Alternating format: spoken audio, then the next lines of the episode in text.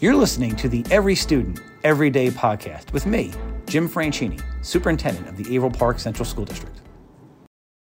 Welcome to this episode of the Every Student, Every Day podcast. Uh, for those who've been following uh, both what's going on in the district internally and in the news, you know that the uh, this is budget season and that the governor's budget proposal has come out. And uh, here in Averill Park, one of the districts that has been uh, pretty significantly impacted in, in a negative way. Uh, we've done some things to try and advocate for ourselves here uh, and trying to get more information, gather some data, and get to our uh, elected officials and to folks that we think can help us and support us. And they've been great. We thought what we would do for the community on this episode is bring in two of our kind of local experts. So we have two people joining us today. Um, first, from the district, we have Carrie Nyc-Chevrier. Carrie's our assistant superintendent for business, and we'll let her uh, introduce herself. And then we have Mike uh, Los from State Aid Planning. Mike's a senior state aid planning specialist with Questar 3 BOCES, which is our BOCES. So we appreciate the two of them joining us here today. Um, Carrie, would you like to introduce yourself? Sure. Um, like Jim said, I'm Carrie Nyc-Chevrier. I'm the business uh, person here over at Averill Park. So I oversee the business office as well as the non-instructional side of Averill Park. Um, I've been with Averill Park for about two years, and prior to that, I worked in a few other districts. So um, fairly familiar with the state aid process and how this is going to impact our district. Thank you, Carrie. Appreciate you joining us. And Mike? Yes, I'm Mike Los. Um, I'm from the State Aid Planning Service um, here at Questar 3 BOCES. Um, and, and I think unlike um, some of the other BOCES services where they're really just kind of for the, the, the regional districts, um, we're a statewide service. So we serve schools throughout all of New York State, um, pretty much just about every district. Um, and um, we've been around for 50 years. so we've been a you know long-standing service. And, and really, you know, as our name would imply, you know, we, we mostly help districts with state aid. that's kind of our bread and butter. Um, but we also help with a number of different school business, financial uh, issues. Um, we help districts navigate those issues and, and plan for the future. Um, so that that's kind of really what we do. Um, in my, my previous background, I was a school business official, so I worked in districts. Uh, my colleagues uh, have worked in districts as well, um, as well as the state education department. Um, so we've got a lot of different expertise and really about all the variety of district uh, things you can see in schools in New York State and, and I think one of the things that we have to offer because we're so wide is that, that we have perspective. Um, you know, a lot of times you're in a district and you say, oh, well, this is how things have always been done. Um, and you may, you know, just, we see circum really kind of oddball circumstances all over the place uh, just because we're dealing with just about everybody. Great. Well, thank you, Mike. We know uh, for both of you and Carrie, it's a busy time right now. And uh, I think as you pointed out, and I, I, should have said in the introduction, we're very fortunate. Our BOCES, our local BOCES, state aid planning is part of that, but it really is the uh, foremost authority uh, in the state in this area. So we're lucky that they're just coincidentally local to us, but is really a huge asset and huge resource for the state as a whole. And I know your your office services literally the entire state of New York, and uh, really are very very well respected in the work that you do. So, getting right into it, earlier there, earlier this month, uh, the governor released her executive budget. School districts are all, I think, kind of caught off guard and surprised by the school foundation aid projections. You know, based on kind of what we've seen in the past as well as what happened in this projection. Uh, Mike, as you mentioned, you're a former business official. You've been in this role statewide. Can you just talk to our listeners about the wide range of impact that this has had on school districts as we develop budgets. I guess kind of a higher level overview of what that proposal meant to districts. Yeah, and Jim, you know, it's a good point. You know, you're talking about, um, you know, kind of a surprise that this was to districts. Um, you know, the last several years we've seen really pretty pretty significant increases to school aid statewide. Um, not necessarily every single district, but a lot, a lot of this relates to um, promises that the, the state had made in years past and they really kind of got caught up last year, um, and, and, that's really why those those eight increases were so significant. So going into this year, we were really expecting more modest increases, um, and you know some of the things that we look at um, in state aid planning is we look at um, the New York State Division of Budget. They put out quarterly updates about state finances. And, and we saw both in the first quarter um, and then the second quarter, state finances were improving. Um, so all the things that they put into their state budget, you know, the, there were more, um, there were more revenues coming in um, as far as uh, personal income growth. Uh, there was more, um, you know, we've got the mobile gambling coming online and even the cannabis to a, a lesser degree, all those things that have come in the last few years. So really the state seems to be doing, uh, you know, pretty well and even better than they had originally planned for. Um, so kind of going into the budget year, you say, well, the state's not really in uh, dire straits. Um, so you, you, would kind of expect that to be reflected in the school aid proposal. Um, so so yeah, we were a little surprised to see that the the governor is actually proposing cuts um, to really about half the districts um, in the state, and so so locally. Um, we see a, a, majority of our districts in Rensselaer, Columbia, and Greene County um, uh, uh, uh, facing a potential aid cut. You know, so kind of from a statewide perspective, um, you know, in some cases we see some of the wealthy Long Island districts or the Westchester districts, and you say, you know, you, you could could see the, you know, people probably don't have a lot of sympathy for them. Oh, well, they're rich districts; they can pick it up, no big deal. Um, but what we also see are a lot of poor rural districts that are going to get hit by this proposal, um, and these are districts where they're not running a ton of extra programs; they're kind of running a bare bones budget. Um, and so really what that means is, you know, these districts are, they don't have a lot of capacity in their community to tax the, the people, the people aren't, uh, you know, aren't wealthy people. Um, and so for those districts, you know, these impacts um, of this governor's plan, I mean, they would have to cut programs and, and we're not even talking about kind of frivolous programs, basic programs. Um, so real high you know, potential impact on kids uh, throughout New York State. Um, and even given that, you know, and it's hard to paint with a, a, wide brush saying only, you know, certain districts are being hit. It's really pretty widespread, and it's really about half district. It is half the districts in the state. Um, in one example, uh, uh, Shelley Mayer, uh, uh state senator uh, who heads the Education Commission in the New York State Senate, um, one of the districts uh, geographically for her in Westchester County, and, and we say, oh, Westchester's rich. Um, Mount Vernon, which is a very poor urban area, um, that district would have a significant uh, cut uh, according to the governor's plan. Um, so we really see these these these potential cuts as pretty widespread um, and really uh, potentially very impactful to students. So, Mike, that's a great explanation of of sort of where we are, and I, I really appreciate the perspective too. As you mentioned, I, I think as any district, the, the old saying all politics is local. We understand what it's doing here, but you really gave some perspective and some uh, more of a breadth of knowledge in terms of what's going on around the state of New York. So specifically for us, Averill Park has been a hold harmless district uh, for a long time. We know that we were hold harmless last year, and we are kind of being put in that category again this year. Can you talk to the listeners about what that term means? I think people hear hold harmless, save harmless, safe harmless, different terms. What does it mean in general? And then we're going to go to Carrie, and maybe if you could talk to us about what that has meant for Averill Park maybe over the last few years, as well as what it means right now. So, Mike? Yeah, so so Jim, hold harmless and save harmless, it's the same thing. And essentially it's the basic principle that you're not going to get less aid than you got in the in the in the current year. So the future year it, it, it won't be less than what you're getting. Um, and we've seen this historically. Um, you know, this specific proposal is for foundation aid, but we've seen it historically in, in school aid formulas um, for building aid, um, for BOCES aid, where it sets a minimum. Um, so it's not like a new concept. It's not, um, you know, oh, we, you know, this has been around for a long time in a variety of different forms. Um, and, and really, it, it, relates to the idea that the state can't just pull the plug in a given year because uh, you know districts have fixed costs and things that that they've committed to. so the idea is it's trying to give some stability. That, you know that's the basic premise of, of hold harmless. Um, and so in the governor's proposal, she's looking to um, to change this hold harmless and actually um, cut uh, cut aid for districts that would be in this position, um, which is you know, and, and, this is a this is you know it's important to note that in this proposal, that's a change to the law. The law says that you won't get less in foundation aid than you're currently getting, um, you know, at the absolute worst. Um, so she's proposing to change the law. Great point, and I think something that is kind of uh, been glossed over a little bit.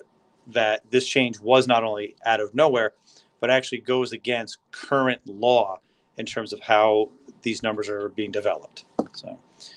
And I think, you know, when you talked in the entry about how this governor's proposal took districts off guard, traditionally we have gotten a little something over what we had last year. So then to not only not get an increase, but then to get a reduction, I think that was a, a big surprise to many districts across the state. That's a, a great point. Thank you. And, and going right back to you, so you know, Mike kind of gave us the, the higher level view. What does that mean right here? Our that's impact our own students and our own programs.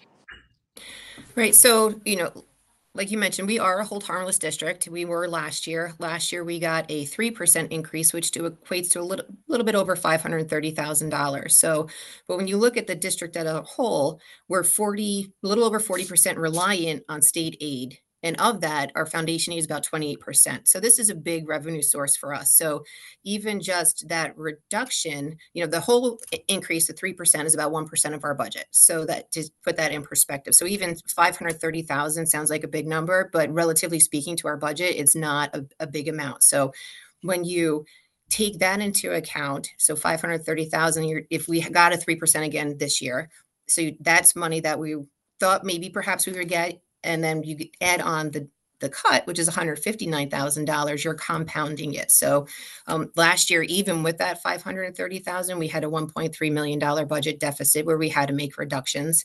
Um, and going forward, even probably likely with a 3% increase, we'd have some reductions again this year, but particularly if the cut stays at 159,000, we will have reductions. Um, when you look at our tax levy, which is our other big revenue source, right? We have state aid and we have foundation aid. Those are our main components of how we generate revenue for the district. The $159,000 cut equates to about a half a percent on our levy. So before we can even add like our, you know, payroll increases or benefit increases or any kind of programmatic increases, half a percent of our levy is going straight to make up for what the budget the, the governor has proposed in terms of a budget cut. So really we're you know, with the tax cap and the this reduction in state aid, it doesn't make for a, a great budget year. So, and to think that you know, we have to make up for what by law the state has to give us the 159,000 with part of our levy instead of using that towards, you know, increases or programmatic differences. Um, it makes it, it changes what we'll be able to offer next year. And I think that's again a huge point, right? What this budget proposal has done by the governor is essentially shifted more of the burden on the local tax. Right? There's New York State law. Law says we should get a certain amount of funding. By not doing that, we need either need to reduce programs that by that much more, or pass that cost on to our local taxpayer. We p- feel pretty strongly that uh, we are one of our main jobs here is to be good stewards of our taxpayers' monies. We do not want to pay that on or uh, pass that on, and do not plan on doing that. We're not looking to increase the levy more than the allowable amount of the tax cap. So that is out of our desire and our belief strongly that we do not want to pass on the cost to the local taxpayer. So we really need the state to fund the school district as they are supposed to per the regulation. So, Carrie, you, you mentioned some numbers too, just to make sure I think people understand it. If we had or if we end up receiving 3% in um, foundation aid. If you take that number and what we were expecting or assuming we'd get maybe, plus the amount that we are actually having taken away from us, that 159,000, what's that number between what's actually being proposed right now and what we, I would argue, reasonably expected or assumed we'd be getting based on current law? Right, so it's difference about it's almost six hundred ninety thousand dollars is the difference because you take the five thirty plus the one fifty nine. So that's a big shift in a revenue source for us that we were um, hoping to receive again next year. Right. And again, then we'd have to make that up with either, um, like you said, we don't uh, have the appetite for going above the tax uh, cap, so we wouldn't increase our levy by that amount to make up for what the state isn't giving us. So, you know, what that would result in is uh, has to be reductions from the budget. Great. Thank you for, for clarifying that. Mike, uh, going back to you, so few people understand the formula that creates foundation aid. I, I think people hear or are hearing, oh, foundation aid, and a formula. And then I think people, even in the education world, have a hard time understanding or explaining what exactly, quote, the formula is and what goes into that. Can you talk to us a little bit about about that? Yeah, sure, Jim. You know, so I, so I can talk uh, about how it's supposed to work, and then I can talk about how it actually works and, and, and why we have uh, some issues here.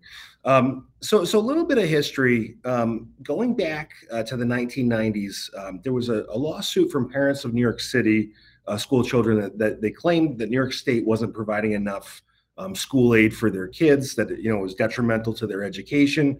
Um, so they sued the state of New York. Um, and, and, kind of if you go back to that that time period and kind of how things were done in this state, you know, as, as, far as school aid, but really as far as a lot of things, um, there was certainly at least the perception that that oftentimes things were politically motivated. Like certain people would get money because they were hooked into power, um, and, and, I think you could probably uh, make the argument in our our general area that we benefited from this from having leadership um, in in the state senate for many years. Um, but it was it was kind of saying, well, is this really kind of fair?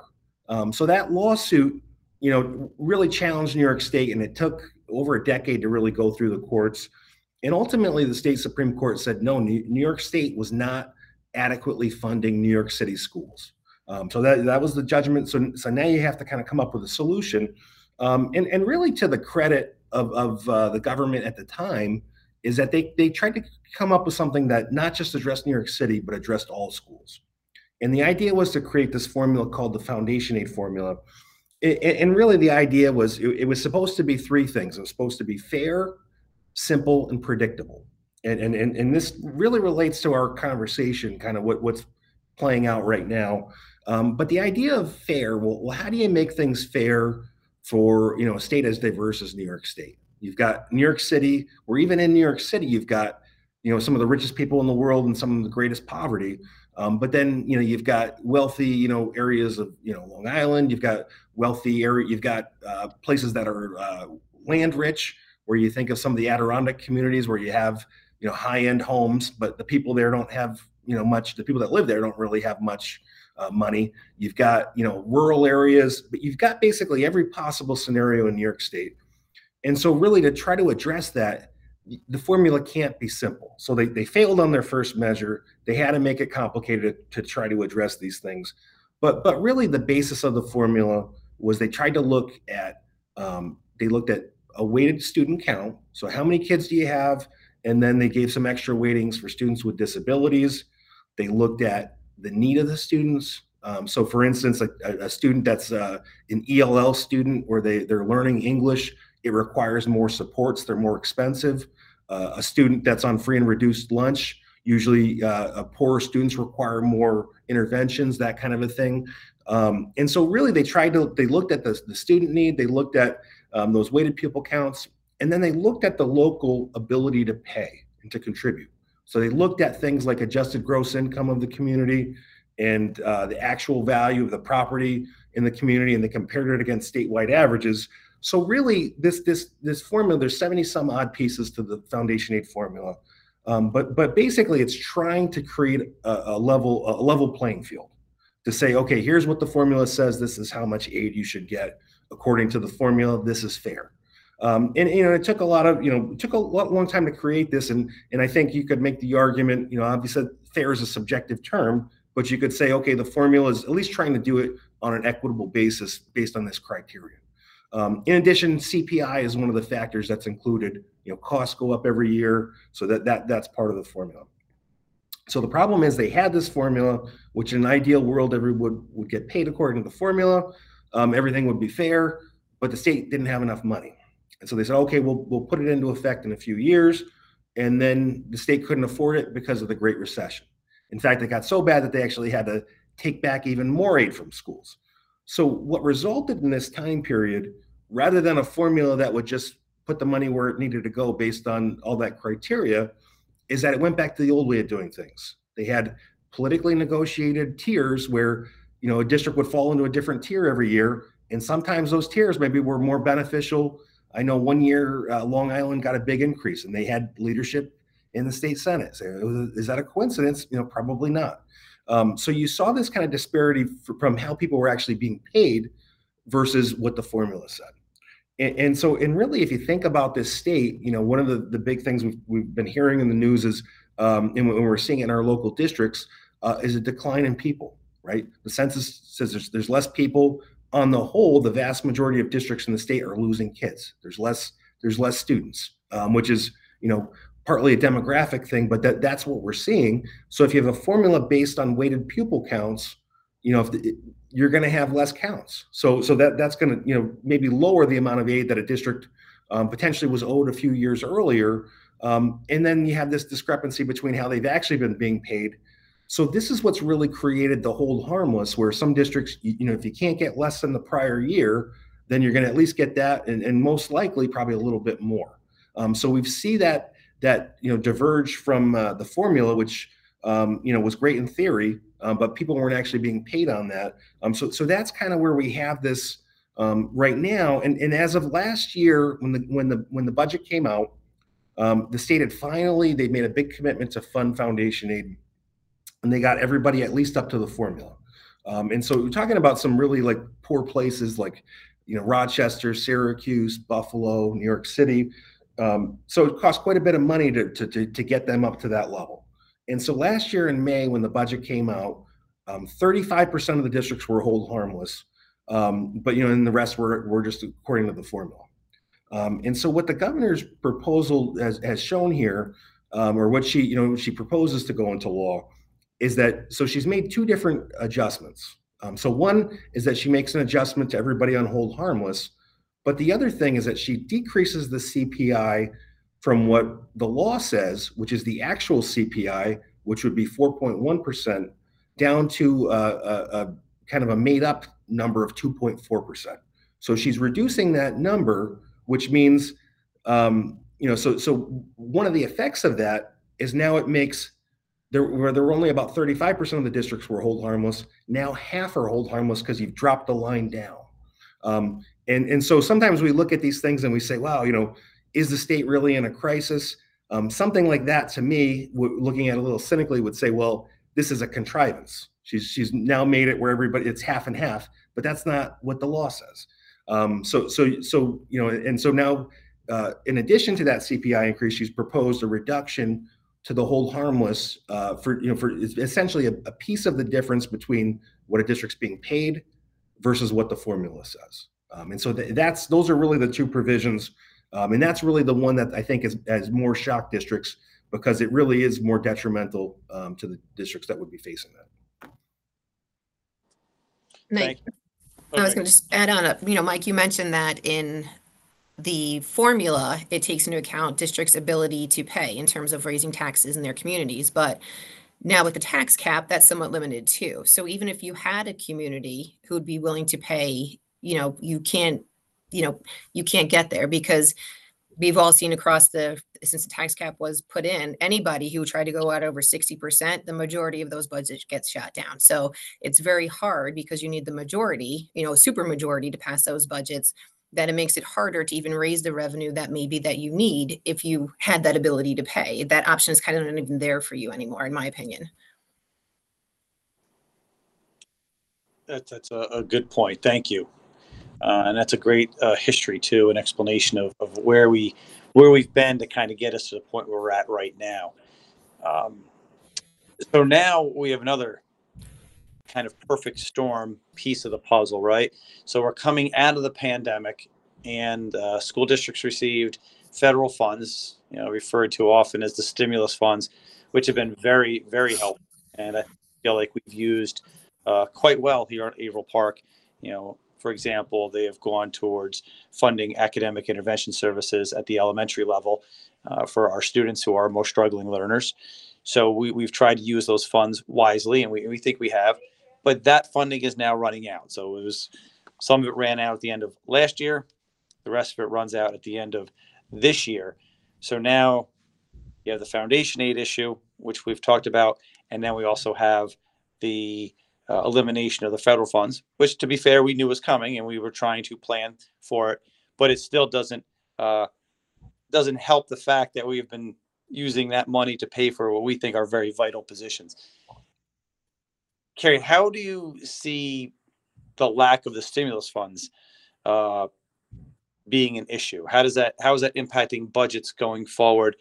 Um, can you talk a little bit maybe about our experience and Mike again if there's anything kind of globally with the, the stimulus funds ending?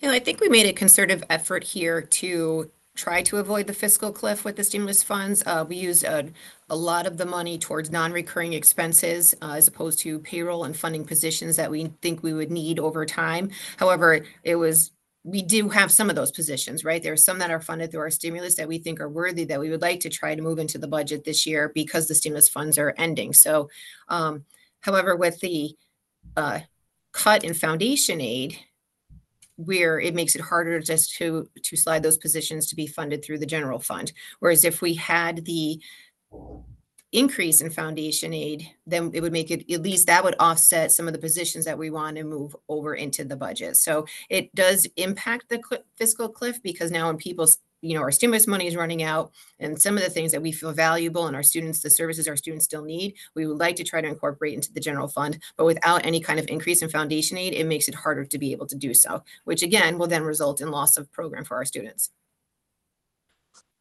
Yeah, and Jim, I, w- I would just add on from a statewide perspective, kind of generally speaking, um, you know, I, th- I, think that you know the the guidelines when this came out was you know these were going to be temporary funds, so I, so I think that's you know definitely sound judgment. You know, trying to make those one shot purchases and not build it into your operating budget. Um, I, although I, I know we, there are a few districts where we talked to where they have done that, which um, probably isn't going to end up too well for them. Um, but I, I, think one of the things that you know some of the, the supports you know that they were encouraging um, with these funds as far as you know learning loss and knowing that you know kids were you know uh, at home for a year and and and just really you know realizing that some of these you know the, the mental health and things that you know you know uh, affected you know young kids because of you know just this just odd uh, historic you know experience um, I think you know what generally what we're hearing some districts where they say, hey, you know, we put in these interventions and it was meant to be temporary, but really it looks like the kids you know are benefiting from this and and we want to try to encourage you know to, to keep this going.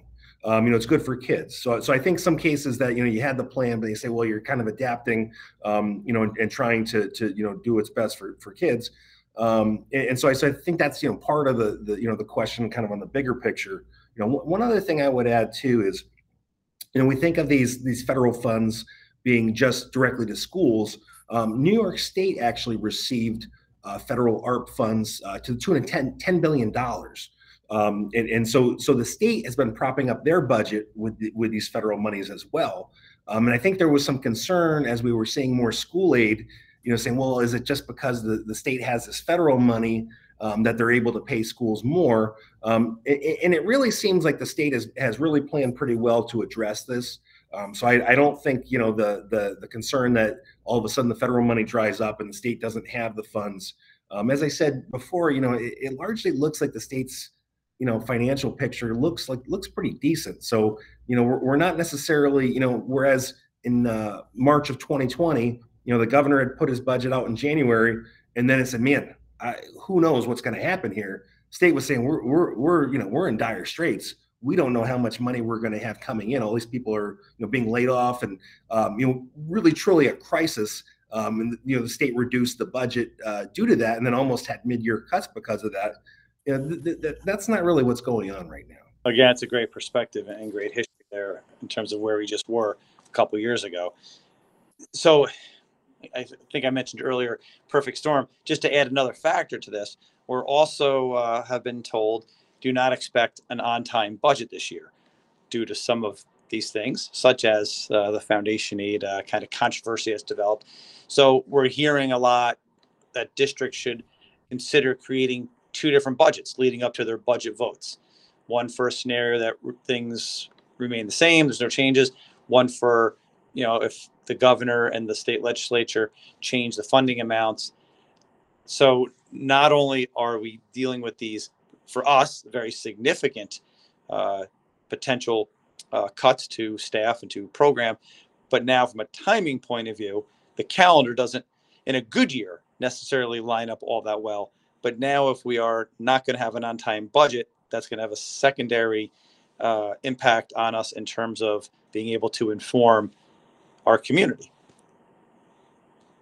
thoughts on that and how do you uh, why do you do it? Should you do it? How do you do it? What will the impact be on sort of a multiple budget uh, perspective or philosophy there?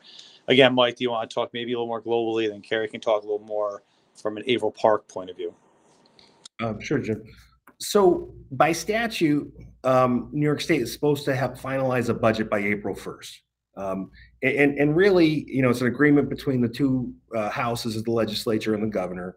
Um, and, and they used to refer to this process as three men in a room. You know, it's kind of a very secret process. The governor and the two leaders, they meet, they come together with negotiation, come out of the room, and, and it's like first news for everybody. And oftentimes it seems like the legislators themselves. Um, so, you know, that's typically how it is. You know, now we have a, um, this governor, um, unlike her predecessor, um, you know, the prior governor, I think, you know, certainly could uh, uh, receive criticism in many areas, but for schools, he he really uh, uh, focused on an on-time budget, and that being the responsibility of the state. So that that from a school's perspective, um, at least on that piece, um, it was it was you know a priority. Um, under this governor, she was she had a late budget last year, came out in May, um, and, and, really prior to, to Governor Cuomo, um, it was a very common occurrence to have late state budgets every year including some weren't even finalized until August in some years, which is crazy if you're trying to think of, of a school district planning. Um, and really, uh, for those that don't know, um, you know, schools have their budget vote in May, uh, the third week of May, um, but there's a there's legal timelines that you need to meet preceding that. Um, and, and really that pushes back where, where you really need to finalize your budget um, really by the the, the um, in the, in this year it'll be the, the week of uh, April 22nd districts are going to have to have a final budget so that they can move forward uh, for the May vote. Um, and so, really, kind of, um, you know, it's weird because usually we don't. If, if it's going to be a late budget, we might hear about it really kind of at the last minute. Um, and it's weird to hear about it in January that you know that they're saying, "Oh, it's going to be late." And I said, "Yeah, it just started. How can we already be late?" Um, but a lot of it looks like it. Um, it's because of the calendar this year. Um, the Easter holiday falls on March 31st, um, and there's a the uh, the House's recess prior to that. People go back to their home districts. Um, and so the, the, the legislature is going to is scheduled to break after March 28th. Um, so it seems like there's probably a good chance that the budget won't be finalized by April 1st.